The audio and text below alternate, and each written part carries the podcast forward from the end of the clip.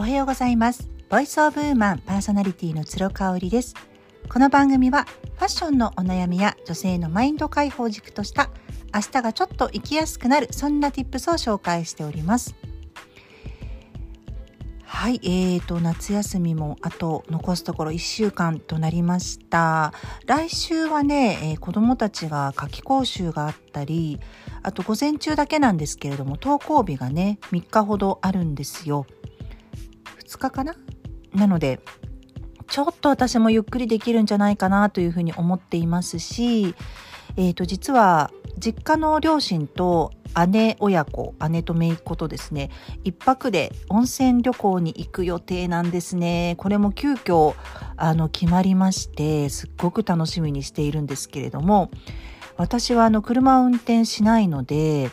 えー、新幹線とあと送迎バスを乗り継いで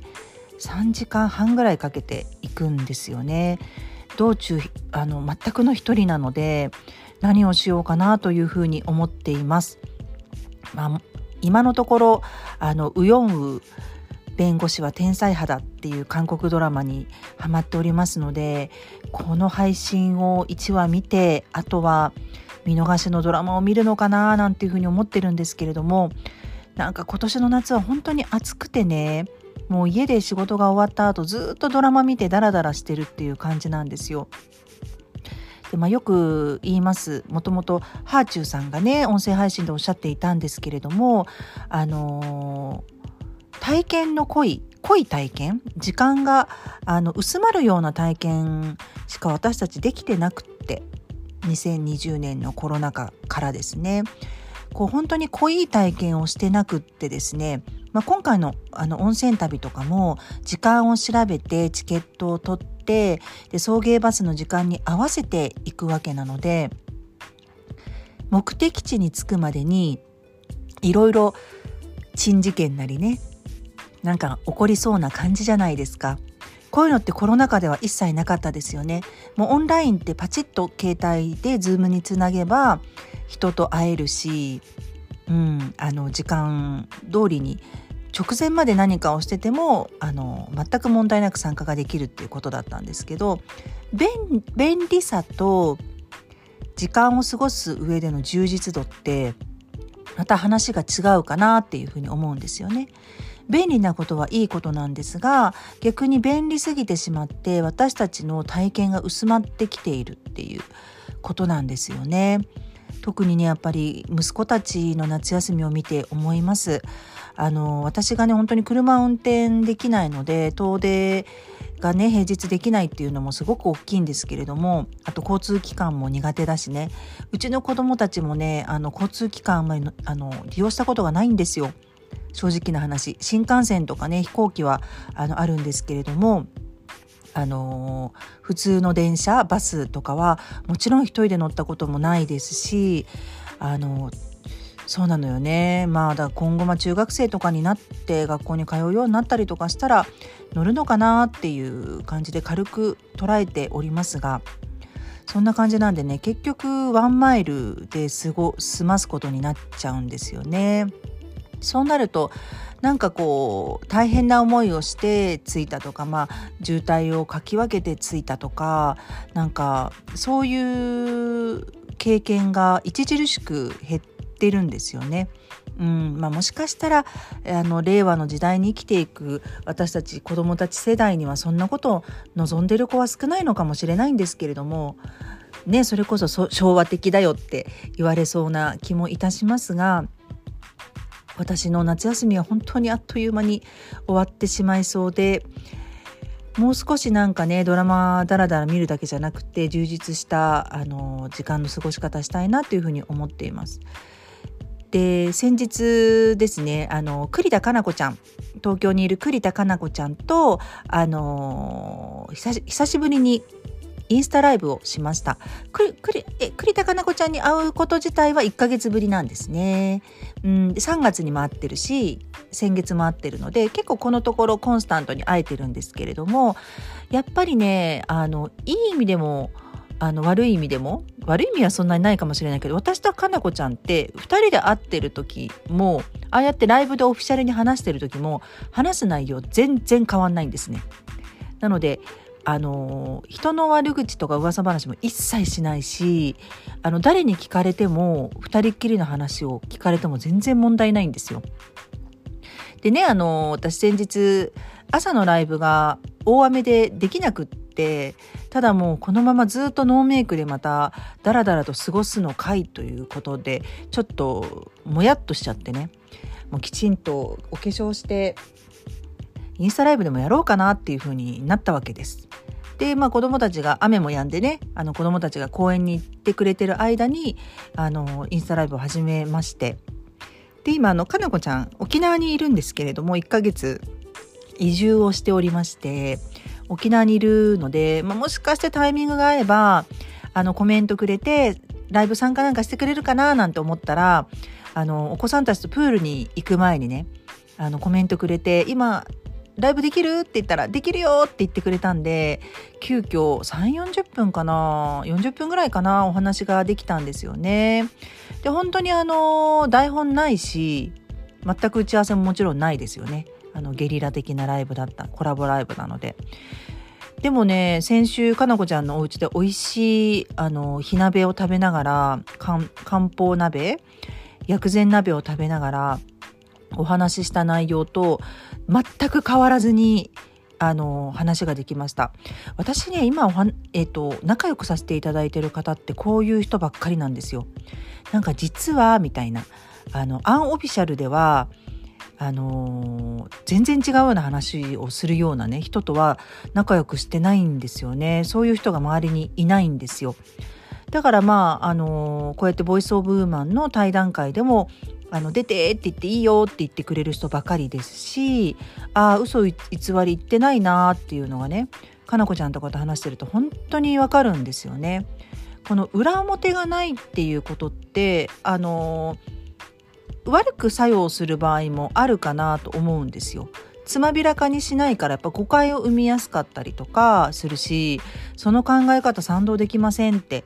ね言う方もいらっしゃると思うんですよね。ただそう忖度をしないっていうのが私やっぱこれからのそういう配信配信内容に求められることかなっていうふうに思っています。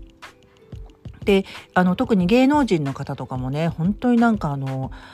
えーと、アンチのコメントとかに毒づいたりとかあともう本当に素のままですっぴん素のままでライブ配信をしたりとかこういうのってすっごく楽しいですよね。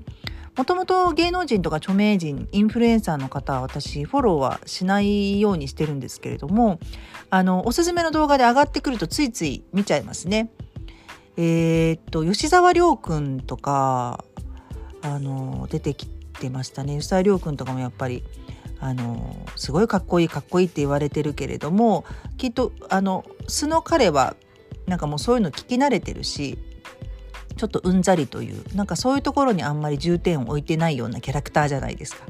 だからなんかあのそういうコメントにもうお腹いっぱいだよとかねアンチコメントに毒づいたりとかなんかそういうのが垣間見られてすごくいいし、まあ、お酒に酔ったアイドルアイドルとかタレントさんとライのライブ配信が見れると見られるとかねそういうのもすごいいいですよね。まあそもそも芸能人の方がライブ配信をし始めた、あの、先陣切ってやってくださったのはやっぱり渡辺直美さんなんじゃないかなっていうふうに思います。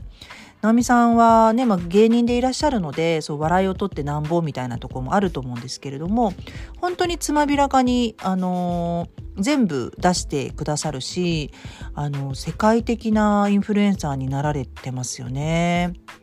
実は私もね、あのー、もう3年ぐらいずっと1万人なんですよ、フォロワーが。で、あの、1万人台を、あのー、こう減ったり増えたりしていてちょっとねあのここらでもう少しバーンとねフォロワー数を増やしてあの頑張っていきたいなというふうに思ってるんですよね。ただまあ頑張ると言ってもですねそのあのフォロワーさんを買うとかねそういうことは一切しないのであの自分自身の発信の質を変えていったりまあ変えないところは変えなかったり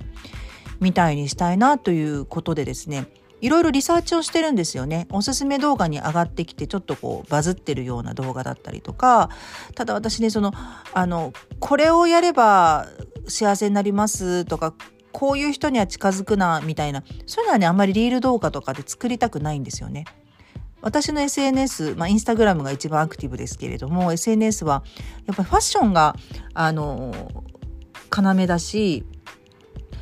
フォローしてくださってる方も女性の方が本当に9割、9.5割ぐらいだと思うんですよね。あの、よくこう、どこの国かわからないような外国の方から beautiful とかね、なんかそういうコメントとか一切入らないので、私はね、男性のフォロワーさんはほとんどいないというふうに思ってます。いらっしゃったとしてもなんか、あの、美容師さんとかね、アパレルの人だったりとか、なんかそういう感じかなっていうふうに思いますし、コメントも男性からほとんど来ないですね。えーと、半年に1件とかもそんなノリなんですよね。なのでそのあたりのですねあの見ていただきたい対象の方は私が見てほしい方がしっかりにフォローしてくださってると思っているのでそれは変えずにですねいきなりなんかおばさんの水着姿とかを投稿し始めたりとかそういうことはしないと思うんですけれども、まあ、水着をねあの投稿するとしてもすっごい遠目から